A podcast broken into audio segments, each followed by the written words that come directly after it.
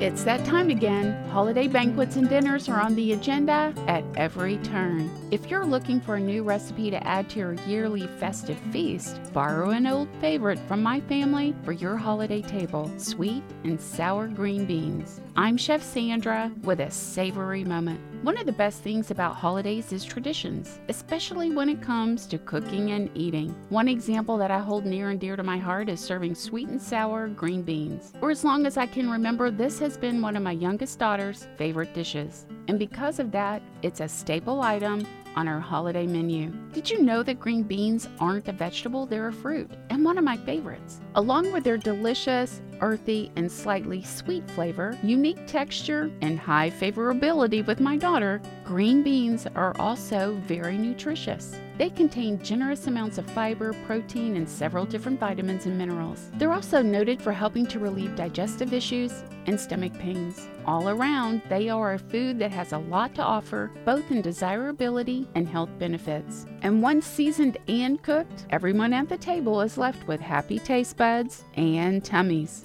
Whether you're an experienced chef or a beginner in the kitchen, my sweet and sour green beans recipe is super simple to prepare. It's one of the few times I choose to use a canned vegetable, I mean fruit. This is a major time saver, which is a plus during this sometimes chaotic and time consuming holiday season. So it's green beans with a simple sweet and sour sauce made with vinegar, sugar, onions, and bacon. There is a saying among chefs that bacon makes everything better, and it's true. And if that isn't enough to entice you, this delightful dish is topped off with a mound of cheddar cheese, which melts over the top of the warm green beans. So good. It's made an appearance on my Christmas table for years. Give it a try yourself this holiday season. I'm Chef Sandra Lewis. To find this groovy green bean recipe and others, visit lifeatthetable.com. Connect with me on Facebook and Instagram and listen to my podcast, A Savory Moment. Do you have a cooking question that I can answer? Email me at a savory moment at lifeatthetable.com.